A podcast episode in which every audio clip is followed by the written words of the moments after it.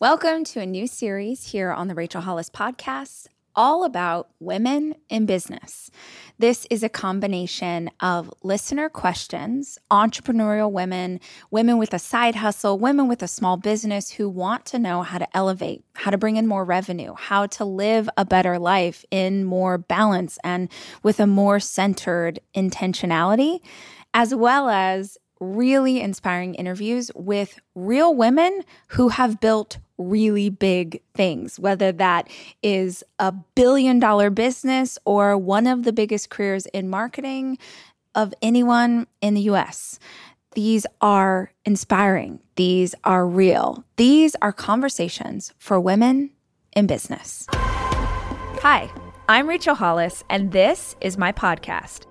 I spend so many hours of every single week reading and listening to podcasts and watching YouTube videos and trying to find out as much as I can about the world around me.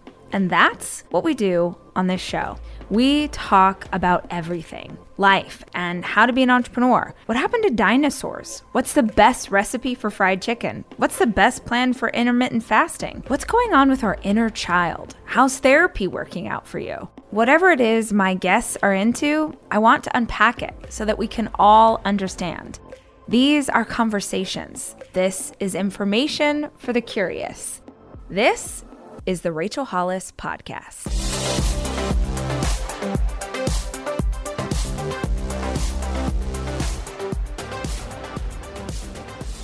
Hi, Rachel. This is Maddie. I am just sitting here on October 13th, which is the International Day of Failure, coming off of a work call where we had to share our biggest failures in life thus far. And as I was reflecting on my failures, I realized that my biggest failure is that I haven't failed enough. And I really started to reflect that that's probably because I'm not pushing myself enough outside of my comfort zone and trying things that are big enough that I am failing. So I just need some help on figuring out how I can do the work to to fail more um, and push myself more to to do the hard things and dream bigger. So really looking for any recommendations, um, books, etc., of how to do this work. Thanks. Hey, Maddie, thank you so much for your question. I freaking love this because I think I don't even really think about it that much like, oh, I need to fail more or I need to fail bigger. And so I love this reminder for all of us, but for me too. And I just want to acknowledge you for even asking yourself that question. It's one of the most important things that any of us can figure out how to do in life is to ask better questions. And I think for anybody listening to this, to ask, what have I failed at? Or am I failing enough? Or am I failing in big enough ways is really valuable. So I have all sorts of thoughts for you today. And as usual, I'm just going to kind of throw them out here in a jumble. But the first thing I thought of when you were talking about this, this idea of wanting to push yourself more, is to ask yourself, and this can be in conversation, this can be in your mind, this can be with someone that you really trust or in a group, like a brainstorming group, or you can do this in a journaling session, is to ask yourself, what scares you? I mean, that's kind of an interesting place to start instead of just going, like, okay, what can I fail at in a bigger way? I think it's really wise to start with what is something, a project, an idea, a person that you want to be able to interact with, anything in life that when you think about it, it literally scares the crap out of you. I think of um, when I was growing up, I loved theater. I grew up doing uh, like local theater in my hometown and I thought I was going to be an actress when I grew up and so I always used to watch this show called Inside the Actors Studio. I don't know if you ever saw that or heard of it but it was like sort of classic for acting geeks and there was this really famous host named James Lipton and he would always ask famous actors the same question and or the same series of questions and one of the things that he would ask everybody is how they picked the next role. This is like talking to Meryl Streep or Patrick Stewart, just people who had been in the industry a really long time. And he would always ask, you know, how do you choose your next role? And almost to a person, every single one of them would respond by saying that they would choose the next role based on what scared them. When they read a script and their instinct was like, holy shit, I have no idea how I can pull this off. I don't even know how I would do that. That those were the roles that they gravitated to. So the greatest actors in the world, the greatest artists would push themselves by not repeating what worked or repeating what had been a financial success for them, but by reaching for the thing that was really interesting, really compelling, and that they weren't totally sure if they could pull off. Now, it's probably pretty easy for you to figure out how pursuing something that scares you could end up in failure. But I think the important piece in that, if you make that choice, is that you're also choosing something not just that scares you, but that really interests you. That you're like, dang, I have always wanted to try stand up comedy, or like I've secretly dreamed of learning to play the guitar, or fill in the blank. It doesn't matter what it is. And it doesn't need to be something that is going to help you succeed in a financial endeavor, or is going to help grow your business or your career, or give you more status. It can just be something that you're not totally sure you can pull off, but dang, it would be cool if you could. So that's where I would start. I would start with what scares you. The second thing that I thought of for you, Maddie, was your creativity. Now, this is really on my brain this month because it has been our theme for last 90 days is all about this idea of creating your dream life or creating the vision that you see in your own mind but i also think it's really powerful to ask how creative are you being for a lot of people, they tell themselves a lie that they're not creative. They're like, "Oh, I'm just my job's not really creative. I'm not really a creative person. I wish I was creative, but I'm not. I'm I'm just not." And that is just not true. Every single person in the universe has creativity inside them. A plumber is creative with figuring out how to solve the problem of a broken pipe, right? Like um, a coder is creative in figuring out how to string together new ideas and new functions to create the vision that they see in their head. And so, what I would challenge you to do is to explore your creativity. I always think that when we allow ourselves to get creative, whether that's like literally coloring in an adult coloring book or trying to paint or trying to make music or whatever creativity sort of sparks inside of you, that always, always leads our mind to exploring bigger ideas. And bigger ideas are what is going to inspire a bigger opportunity to fail. So make sure that you're doing something regularly that sparks your creative instinct or that really gets your wheels spinning and makes you think of possibility and just use it as a practice to think bigger. Creativity really matters. So, what scares you? How can you be more creative? And the last piece of advice I'd give you is to you you ask like what books can I read or what man, read the biographies of people who inspire you. Read biographies of people in your field, or read books of people in your field, or books of people who've done things that you would want to do. Go follow them on social media if it's someone that has a social media account. But to sort of fill your mind and your heart with people who are taking big chances. I just watched, oh my gosh, so good. I just watched 14 Peaks on Netflix, which was about this man who is a mountain climber and challenged himself to climb the 14 tallest peaks in the world in seven months. And just to give you an example, the someone had done that before. Someone climbed the 14 tallest mountain peaks in the world and it took them seven years. So this guy was like, How can I remember what's all about asking better questions? He was like, What would be necessary for me to do this in only seven months? It's a documentary on Netflix. It's crazy. It's wild. It's so inspiring.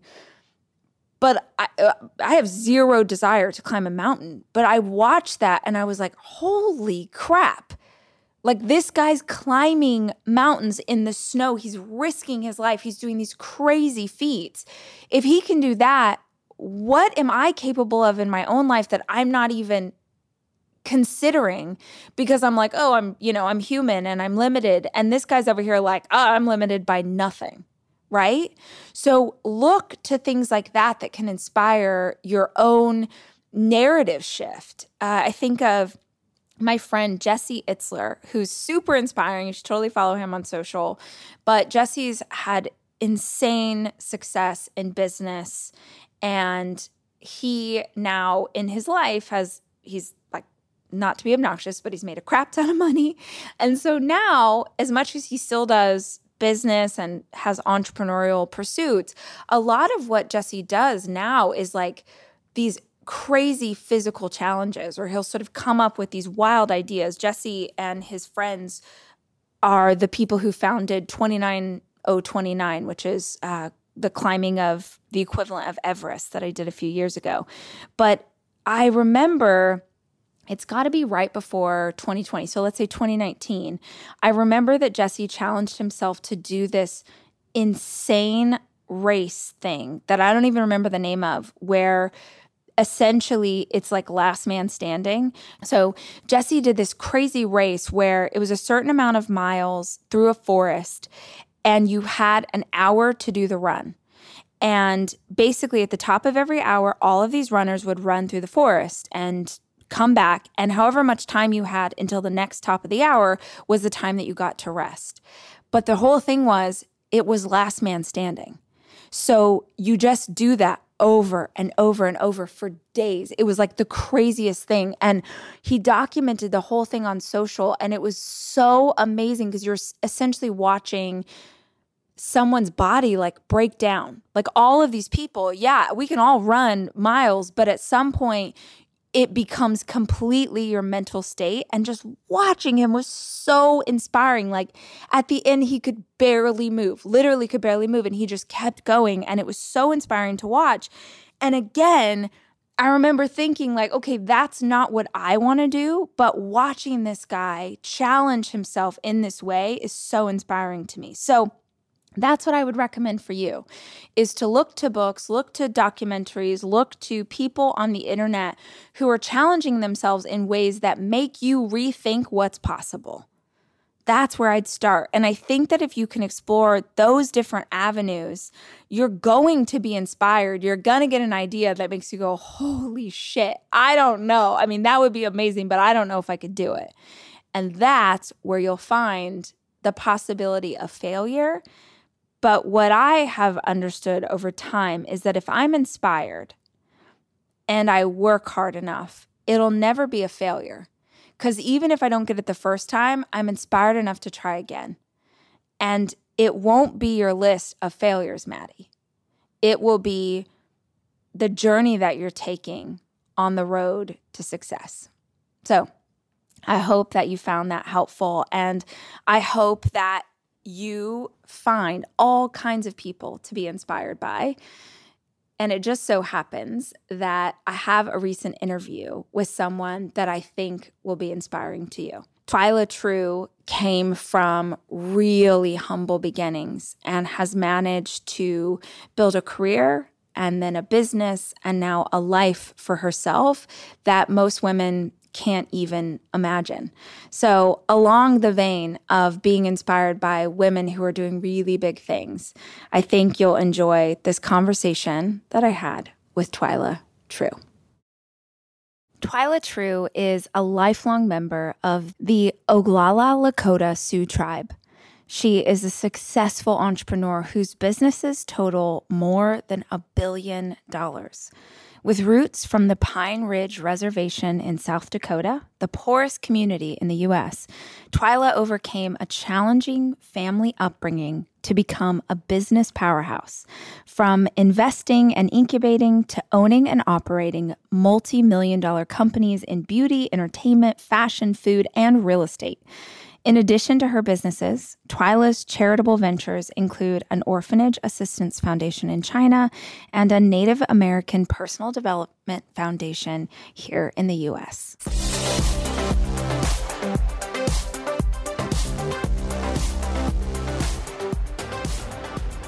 I'd love to just start with your story. You know, I got the incredible one sheet that your team sent over, and I'm looking at all of this information. I'm like, holy crap. Like how did this come to be? Mm. So will you tell us your story? Yes. Spent most of my time or my life in southern california el monte high school. And i would say an averagely now i say an averagely dysfunctional family because you know everybody says if something's dysfunctional. You know it's averagely dysfunctional so it's not a bad thing. So averagely dysfunctional and you know things to sort of navigate when I hit 18, normal stuff, right? So, normal school, normal stuff, everything's going along just fine. And I think the pivotal moment for me was you hit 18. And as a female, when you hit 18, you've got all the normal things to deal with when you're growing up. You want a doll, you, you know, you want um, when's your first kiss, your high school boyfriend, you know, all of this stuff then you sort of hit 18 and then now it's where are you? And and kind of that's the big fork in the road. What happens i think as for my experience and i just like to speak to my experience and very honest about it. In my experience that fork in the road is all of a sudden it's like okay i got to figure this out. Everybody has a different home circumstance. Either you've got family you can depend on you've got a mentor you got a friend you got something you've got finances or you don't that's kind of the fork in the road. As a female, if you have any of those other things, and usually you do in some way, your biggest choice is to like, you know, uh, either you go and figure it out or you hitch your wagon to a guy. Yeah, yeah. Right.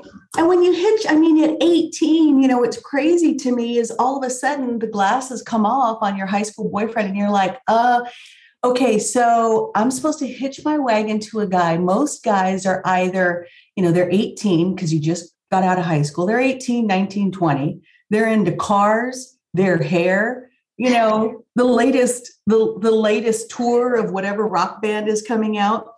Or there's other ones where they're not ready yet because maybe they're going to school and they're probably like super nerdy, super geeky. They're not away, away ready to get away from mom yet.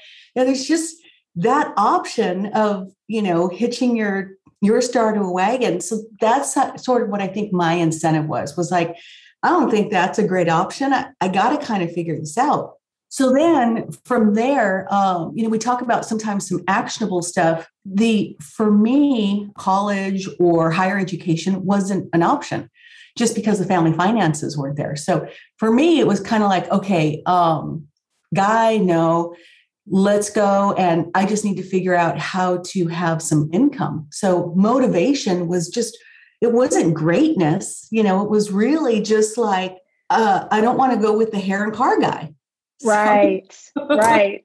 So like i'm going to need to make some money. I'm going to need a paycheck. I'm going to need it just starts with that with the finance. Um, you know, in my journey as a female, it just starts with I need to pay for myself or else the other some of my other friends what they chose was to was to not and you know go with the guy.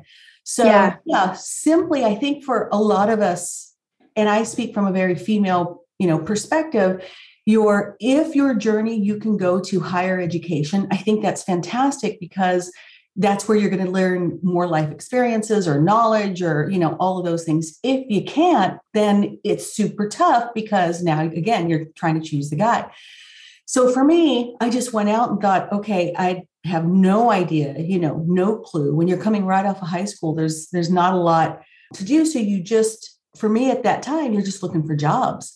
And yeah. you're looking at you're looking for jobs. And then I think having no fear of taking a job, figuring it out, figuring it out quickly, and taking everything as sort of an experience. So first job out was, you know, a hot dog stand. Doesn't sound exciting, doesn't, you know, sound fun. That was at 16. But when I got that first check, you know, and I can remember it, it was three weeks of work, you know, it was $300. it was like all of a sudden my mind was blown because you know what it what it meant to me and it, then it kind of changes your your persona your groove you know your confidence your how you sort of think it's like oh okay job's not so great but this is pretty good so this is kind of empowering and that's your first moment of sort of you know empowerment yes um, yes such, empowerment is such an abused word sometimes but you know, empowerment is really, I think, what it means to you. And then once you have that empowerment, how you empower others.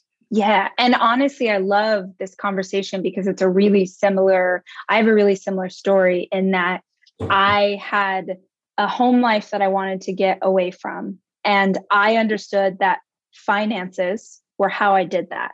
So when yeah. I moved out of my parents' home, and at the time when I started getting jobs, I had just turned 18. I worked three jobs like most people. And yeah, it was hard, but it was awesome. Yeah. Because I, I wasn't rich. I didn't have, I mean, I shopped for groceries at the 99 cent store, and my big splurge yeah. was a, a sandwich at Subway on Fridays when I got paid.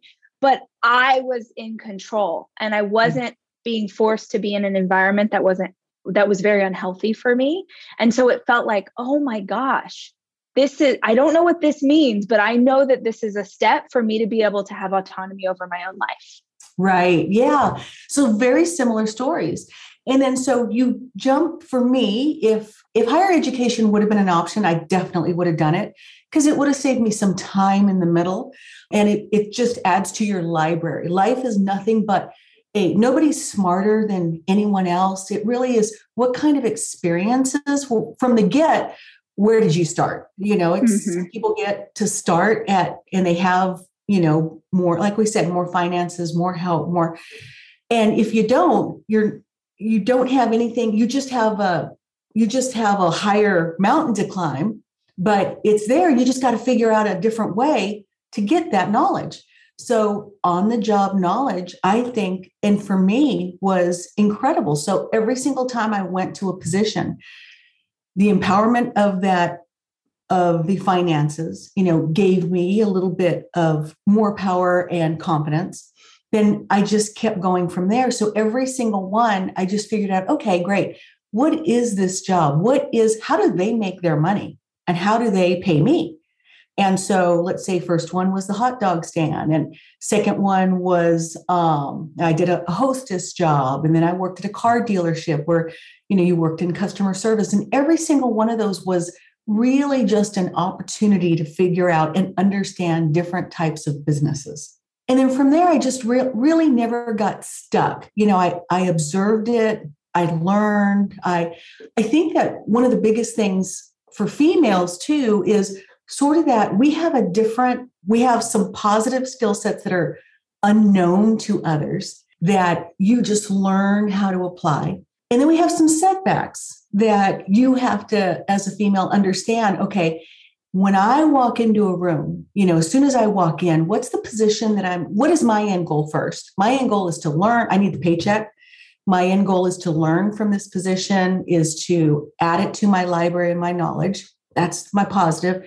Now, my negative is how I'm going to be received from someone read that person, read that room, and never forget my objective. Like, whatever it is I've got to do to sort of maneuver myself so that I'm walking out as the winner here with my yeah. objective.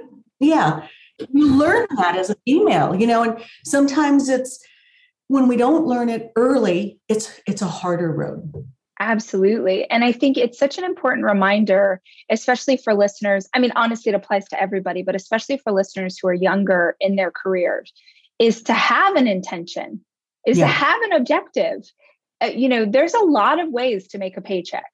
And uh, it, it sounds for you and for me, the beginning of our careers started. You worked at a hot dog stand. I worked at a. Uh, I made sub sandwiches at the substation downtown. But I and honestly, and I didn't have the wherewithal at the time because I was so young. I didn't understand to, what an intention was, or but as I got older, even if I couldn't put that language on it, I knew where I was trying to get to. And so I was looking for opportunities in the job that would give me the skill sets or the resources or the people to connect with that it's like if you're going to be a barista, if you're going to be a bartender, if you're going to work at a grocery store, you, that can be totally sucky, or it can be like, yeah, this sucks for now, but I know mm. that's where I'm going. And if you have an objective in mind, I feel like you're, you're going to move through that season so much faster than if you're like, I don't know, I'm just paying rent, man. Yeah, exactly. Even taking it to that barista or working in a coffee shop, all the way to bigger companies. If you just start off at one spot, you started. But now, if it's a coffee shop in the corner, mom and pop, just have it in your mind okay, I'm going to learn this business and I'm going to grow the ranks. Because if you can become from the dishwasher to the hostess to managing, you know, the late shift, doesn't matter. If you can get to that point of you've worked every position quickly you know just do the dishwashing thing for a month then quickly go to the next one then go to the next one. Until on your resume and experience you were manager. You doesn't you don't have to put it on there of the night shift. You were the manager and that skill set doesn't change. So that way your next resume for your next job it's a bigger shop or it's a bigger thing. And you know you can now sort of start but when you are a manager of that first late night shift, it's all the same things, but just in a bigger way in bigger companies. You still have Absolutely. to manage one person. Did the inventory get here? What's the schedule look like? You know, I got to sell. Somebody comes in, I've got to service that. We need sales for the end of the year. So now, whether it was, you know, whether your shift made uh, $300 that night or, you know, millions per day, week, month, whatever, it's all the same sort of thing. Absolutely. Mm-hmm. Absolutely. So that's one of my biggest suggestions to people is just get in there, know that it's just a, a all a learning experience and you're going to take that to the next one. And how did you go from working for other people to building your own companies and investing like how did that switch come to be? So by 27 i was running my first uh, company. It was a computer circuit board company in La Verne and i got there doing all those things that i talked about. Was it was a five person company a 10 per every time it almost doubled. Same job same positions. And then i circled the uh, i circled all the titles I by the time I was at Synthane Taylor, how did I get to running that business? I came in, I would say that for me, what worked for me is I went to night school and I under I took uh, accounting classes. And for me, when I understood, not because I wanted to become an accountant, I just wanted to understand where the money was. Yes. and so once I understood where the money was, then it was like, okay, now my objective is even clearer. Get it, got it. I get where the money is. Now, um, when I worked for Synthane Taylor, I worked in all of these positions operations. First, I started in accounting, then operations, and then sales. And then the GM position came up. And so, since I had worked all of those positions, it was kind of sort of natural for me. Now, the experience is one thing, what I also learned is that if you are in a company and they just find that they almost can't live without you, you are the one, you got a sales problem, let's call Twila. Yep. Got an operation issue, you know, we need Twila. and so it was, it's almost a natural migration that if you put yourself in a position where they people can't be without you, you can't be without. And so that's, you know, sort of what happens. Now, in my life and experience too, it's finances and independence was a motivation. As a female, I always took note that I was too young. Um, I I was very proud of being a very girly girl, and I had to control that. And I happened to be a minority. But I never walked in with any of those things. I never walked in that I'm a girl. I controlled my girly girlness. So, talk about that a little bit about the environment that you're inside of. It, it, it feels like this conversation that I've had with my kids before of going into a new school year, having a new teacher, and maybe this teacher is more strict, or maybe this teacher has rules that you don't really like. And my advice to them is always you're in her domain. This is her classroom. This is her space. And so she has earned the right as the leader of this classroom to decide how those things function. And I think this happens in business as well, where we maybe we do have to tone down certain parts of our personality for as long as it takes for us to be able to be the one making the decision. Mm-hmm. So, you know, when I came into this business as a, like, for instance, as a speaker, I would show up, you know, in high heels and wearing a suit and doing all this stuff because that's what all the other female speakers were doing. And I had to do that for long enough until I was the one that got to make the decisions. And I'm like, okay, I'm going to do this in sneakers because that's who I am. And I think I can offer as much value in sneakers as those women do in their heels. They feel great in those heels. I feel like I'm about to fall over and die. So, what was it like for you to sort of change things or mute things until you could be in a position to go, now I'm the boss, I can do whatever I want? A hundred percent right on with you. And it, there is a sea of people, there's a sea of positions, and not everybody's going to get it. I mean, is life not fair? Absolutely. Right. You know, you women get called out on even more so than men. Yeah, get over it. Yeah. It's it, it is the way it is. But once you know it and you know that game and you use that game to your advantage until you're at the position to, as a female, you can say, you know, I don't care how you dress, I get you. I, I understand. Yeah. But as a female walking in, what I often say is what I learned is walking into a boardroom for me, it was interesting. A guy can walk in. How does everybody walk in? A guy walks in and a girl walks in. A guy, we all have the same sort of, you know, we're at a certain credit amount. A guy walks in and he gains credit. And he gains credit because he can make an off color joke. He can say foul words. You know, he's got this ha ha ha, you know, and he's he's loud and he's and what's what was interesting to me is like, wow, he's gaining points. And I early learned on if I try that, not going to work. And so, is it not fair? Yeah. But then I walk out and what do I do? You know, boohoo, cry at home. And it, I, I didn't get anything out of it. So at least now I understood the game. Let me play your game and let me, let me um, now be in, in the room. You know, half the struggle is just getting in the room. So now let right. me be in the room.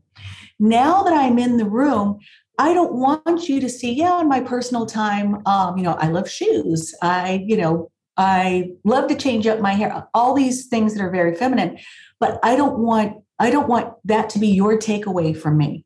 What I want is I want you to, to see, I want to walk in and I want you to see what most women possess naturally. And all of those things are shiny things that that you get graded on that shouldn't even be in the room because that's that's not you the, the thing that we are is is we're intelligent we're articulate we're graceful.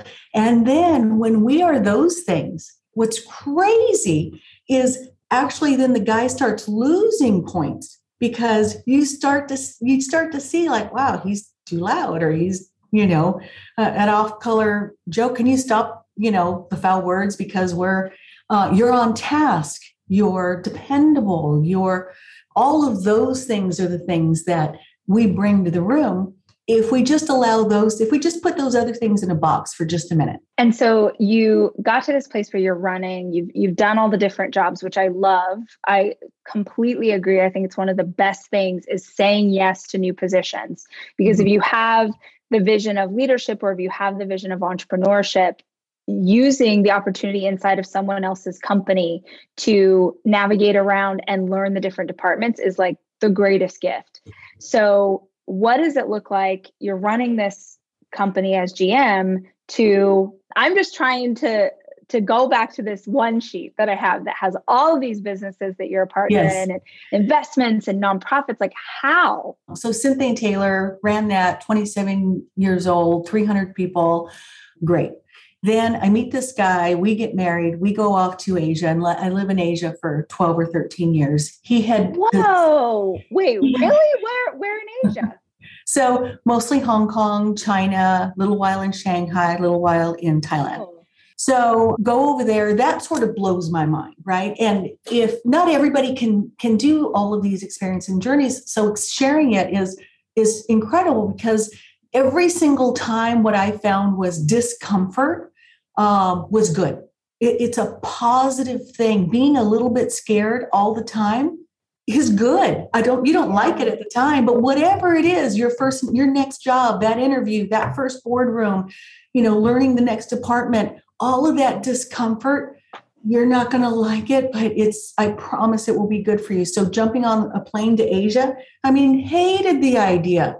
You know, you're the whole idea of the big world and and you know Americans and I uh, the food's going to be weird and yet then what happens is I spend 12 years over there. I didn't know if I'd come back because my mind was blown. You know, the world is if you live in one area, you get one perception. If you if you travel the state, if you travel the US, if you travel the world, you know, you're again, it adds to that library. So my perception, my library, um, people, opportunities only gets bigger. So we're running uh, some business over there that consumer goods, they sell manufacture, and we sell over here to the US, every ma- major retailer.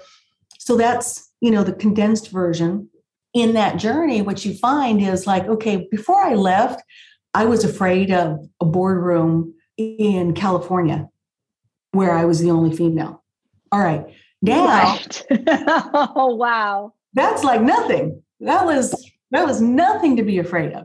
Now you're in a different country, can't speak the language, different currency, uh, you know, discomfort. So anyway, that was a fantastic experience. And then, you know, came back in 2013. By that time, we had created our wealth in these different businesses. And then when you're, that's what a family office does is manage its own private wealth. And then now as managing your wealth, you spend your life working if you're lucky, you have something successful and you can provide for your family. If you're super lucky, you create wealth and now you need to manage that wealth.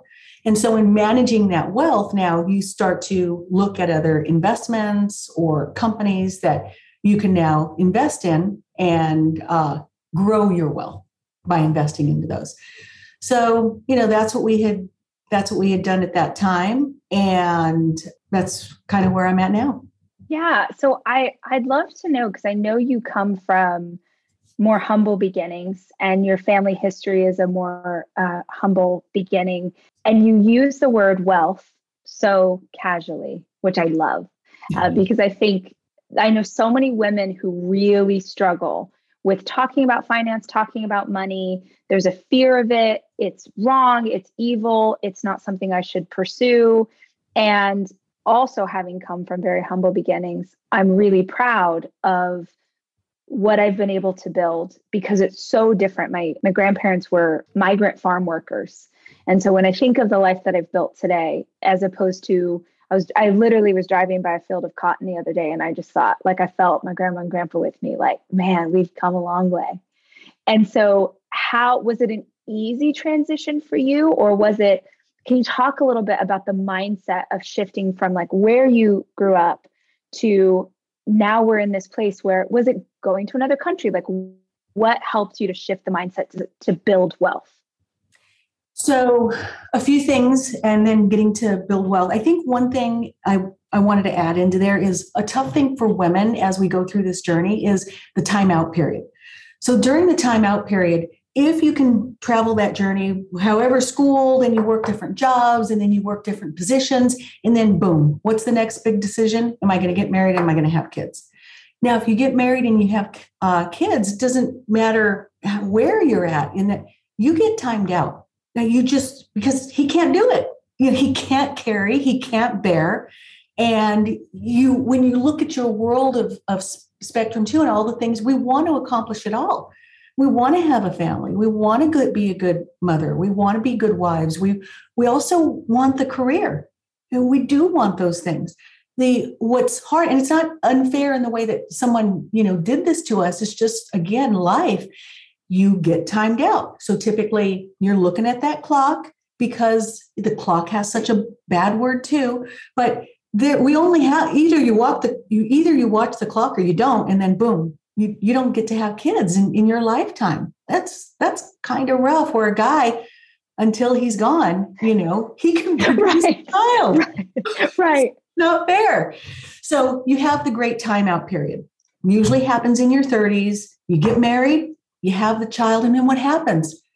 You go stagnant because you invest your time now in that child, which is what we want to do. The guy that maybe you were on par with in that company, he's going to work. He's he's gaining the positions, he's gaining the knowledge, he's gaining the experience, he's traveling, you know, he's doing all these things. So you time out. So to make it even harder for you, now what happens is now when you come back in, he's there. Oh, but guess what? He's got a VP, uh, you know, SVP, some sort of title, and oh, sorry, you're, you know, manager of. Well, okay, so pedal harder. You know, wish I had a wish I had a you know, a, a magic pill or something. Don't. You've got to, but we've got it in us, right? Mm-hmm. So we've got it in us. You come back in and you time in. Now, you know, for for wealth, it it for me, wealth and what did it come from? It really was a that was my career goal. Everybody has a goal on all your different buckets. For me, the win was the wealth part. So it wasn't, ah, because now, to be honest, you know, being able to, wealth has makes life much easier. It's a lot more fun. Um, and I think when you come from humble beginnings, you you almost have that in the back of your head where you hoard some things because you're so scared. You know, fear of not having it is yeah. a real thing because you experienced it and it's not fun. That's so real because there isn't, there was never a scarcity mindset around finances mm-hmm. before I had any. Yeah. I knew what it was like to be poor. I knew what it was like to work three jobs. The fear only came when I actually achieved a level of financial success that I was like, oh my gosh. And now all these people are counting on me and my kids and yeah. I, all of the thing. And then it's exactly that. You tend to hold very tightly because you're like, oh my gosh, it, I what if I lose all of this now? Yeah, yeah. You're proud of your beginnings. You wouldn't you wouldn't change it for anything, all of those things, but oh, it sure be nice not to slide back. Yeah. So I think that that's where that sort of, and once you have that independence, and again, that is a, a, set of independence and confidence. Women, I find in general, of all the beautiful things that we can do, finance and sales are two of the areas that, uh, for the most part, we either have a fear, we have lack of experience, we didn't see someone in front of us do those things. You know, that for I'm a generation ahead of you. So, you know, in my generation, the the when you looked at when I looked at my friends' parents, I was graduated high school in 87. The roaring 90s were, you know, um, a lot of fun. But you looked around you and there was there was no mentor. There was no females not that there is today. There's no no one to look at to say she's ceo she's these things. She doesn't do finance. And as a female if you talk too much not good right so you you had this this kind of fear around that and in a sales position you girls have to understand it's not about talking too much it's just being able to have a conversation. And you're not mm-hmm. trying to sell something, you're just got a knowledge base and you're just increasing ex- people's experience or, or knowledge about something. But women innately have a fear of talking about financing finances understanding finances um, and holding sales positions and why those are it's terrible why is it terrible because if you can't talk or understand finance it that's a hurdle in yeah. uh, amassing wealth. The number one base in any business is sales. The highest paid job typically in any business is sales. So, you know, an, another hurdle. Yeah. And I love that you said too that, you know, if you can't talk about wealth, if you can't talk about finance, how are you supposed to do them? How are you supposed to uh, attract wealth? How are you supposed to build anything? Because I feel like if you're afraid to talk about it, it means you're actually afraid of it. Yes. And to me, that fear comes from not understanding. There's mm-hmm. so much confidence to be found in knowledge that at first it seems like I don't, I'm bad at math or I don't know what this is. But really there's a learning style for everybody. And if you can begin to understand either the financials of your business or your personal finances, the power and the confidence that gives you in yourself and your ability to make smart decisions is the most calming thing I can think of because I think a lot of people, when they're afraid of their money, they just don't look at it and they hope that it, you know, that problem is going to go away. Or when the reality is, if you're like, okay, this is where we're at, this is our debt, this is what we need to do, this is our income, these are our expenses. What are some decisions I can make now that I have this knowledge? So I love that you have devoted so much time to teaching on this subject and encouraging women into understanding their finances because it is the biggest, um, one of the biggest issues. I mean, there's so much data on how many women sort of put their faith and their trust in their husband. Mm-hmm. And then the husband passes away and the wife shows up at, you know, the accountant and has no idea if she, you know, is 68 and now has to go get a job because there actually wasn't any money and she thought she was taken care of for the rest of her life. So, um, not to be so dramatic, but it is so important. This is a predominantly female audience to understand where the money is and what's going on. If someone's listening to this and they're like, okay, you guys, I get it. This is important. Where would you suggest that they start? So I think where they start, first thing is we have a history of um, not understanding someone, not understanding, not not it being almost frowned upon to talk about it, to know about it, um, and don't ask questions. Right? You have to know those things. You just have to put it on your on your list of these are this is something that I'm going to understand. The next thing is our own headspace. It's so once we get in our head that it's too much i can't understand it you know it's like you were saying it's math or you've already you've you're you've already you know told yourself you're not going to do it. it's not going to happen. And i promise you it's actually once you we all do it. We all do it. We all kind of oh this is going to be a lot. This is but then once you open it up and once you start to take a look it's not that scary Mm-hmm. And then you're like, what? This is it? Yeah, this is this is the, you know, this is the whole magic of the thing. Oh, it's just as easy as revenue. It's just as easy as this is what the widget cost, or you know, this is the revenue, this is what it costs to run the thing, or this is what it costs for the widget, this is what it costs for expenses, and this is how much money I have in the end when you break it out in simple terms and then start to grow your expansion from there, it's so easy. Mm-hmm. And so, mm-hmm. where do you start? I mean, you really just start by understanding your, I think, your own finances first, and, and don't hide. You just don't don't hide. Take a look at it and say, okay, where does the income from? Where? How do I sustain myself today? Just that easy.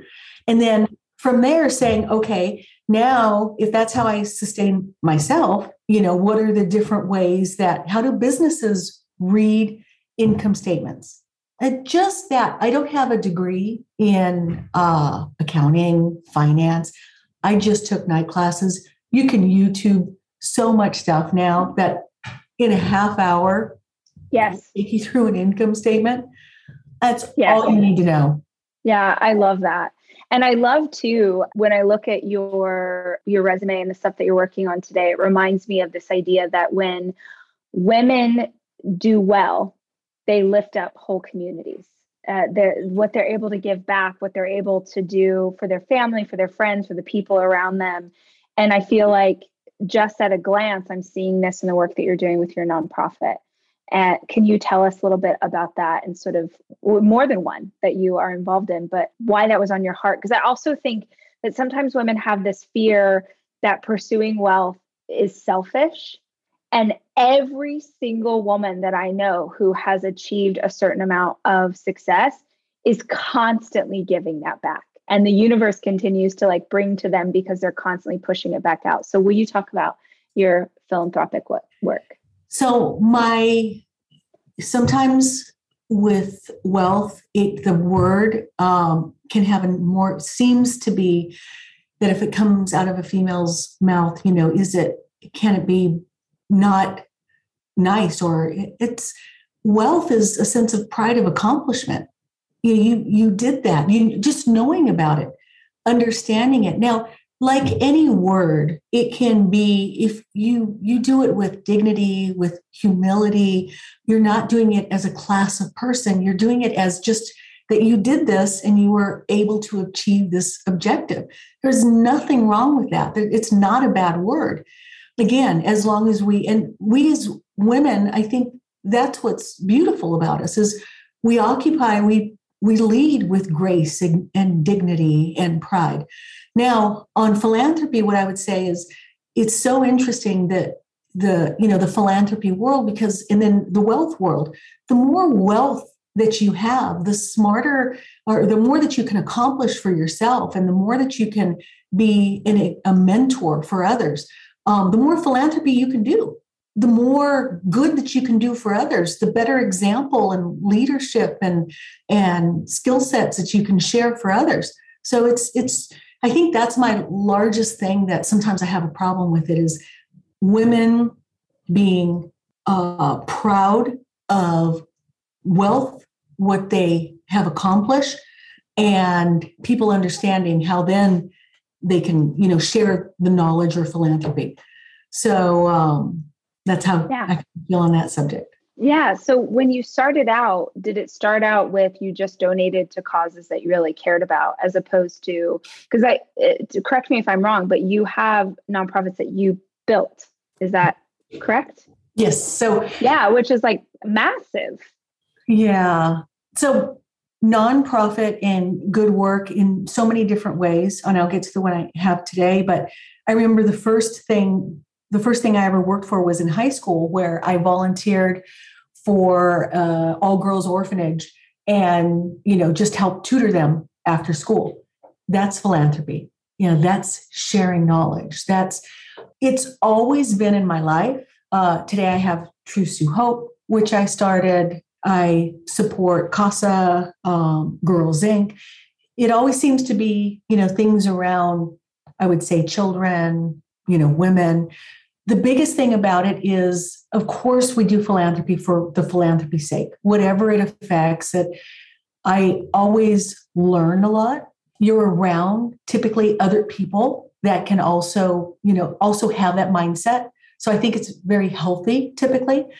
As you succeed, philanthropy keeps you straight on humility, on um, you know where you came from, where this all you know sort of started. And uh, the last thing on on philanthropy, I think, is I believe, and I don't know, whatever you want to call it, yin and yang, energy, what what you give, you know, comes back. Uh, it's it's always been there for me. So mm-hmm. if I do these things with humility, don't ask for credit, don't ask for a pat on the back, simply do it. Um, I've actually tried to practice the exercise of where I do it I do some sort of philanthropy or good for somebody or, and never get credit for it. That's a hard thing to do because sometimes it's your, you know, if you're doing it for your ego or the pat on the back or, you know, the magazine cover, where, but if to practice doing it all for the glory and benefit of someone else and never getting the pat on the back, that's a, it's a good thing to learn. I love that idea. And I love the reminder that philanthropy is it, it can start at any age mm-hmm. and is something that you can do with any resource. It's a giving of time it's a giving of energy it's a sharing of knowledge it's showing up for other people. And sh- like i feel like sometimes those acts that seem sort of small are the ones that are most impactful like and um, on both sides not just on the on the receiver but also on your heart. I think that when we're able to do things with our hands when we actually show up and physically do things that that ends up touching our heart in such a unique way. Yeah because we pay so much attention today i think especially with social media and all that you know there's so much on how other people grade your paper. And right. there's so much noise out there on that right? And it it is it is so harsh and can be so harsh and i don't look at it i don't care about it what do i care about i care that you know in the morning when i look in the mirror at how do how do i feel about you how yeah. do how do we feel about each other, you know, in the reflection of that mirror? And I can I can smile and I can hold pride and I did something. And it just it just has that energy when you walk into that job. It carries that energy into that boardroom. You walk in because you yourself are good with you. Yeah. And I, I promise you that it carries. I promise you that maybe you didn't have to walk in and say, you know, I did this and you know what I did for this person. You don't have to say that. I promise you that that that energy inside of you will carry and you will get some sort of payback, acknowledgement, or somebody is going to do something for you. Um, and that's that's kind of how it works. Yeah. So cool. Twila, if people are listening and they want to learn more about you, about your organizations, your businesses, they want to learn more from you, like tell us all the information. Where can we find you online? Where can we learn more? How can we get involved? Give us all the details. True Family Enterprises is the name of my website. Uh, True Sue Hope is the philanthropy that I started. Again, I, I love CASA, I love uh, Girls Inc. But on that website, there's lots of different companies um, from entertainment to consumer goods to uh, boring real estate, lots of things. So uh, that's where they can find me. Very cool. Thank you so much for the time and for sharing wisdom with us today and inspiring us and all of it. I know the audience is really going to love this conversation. Guys, I hope you enjoyed this new series of women in business and I hope that you'll consider calling into the hotline and asking your own business questions or your own goal oriented questions or anything that you think would help you or help the other listeners of this podcast. You can find the number to the hotline in the show notes below. And if you found this episode helpful, as always, I would so appreciate if you would consider sharing with someone who you think would benefit from listening to. The Rachel Hollis podcast is hosted and executive produced by me, Rachel Hollis. The show is produced by Sterling Coates and edited by Andrew Weller.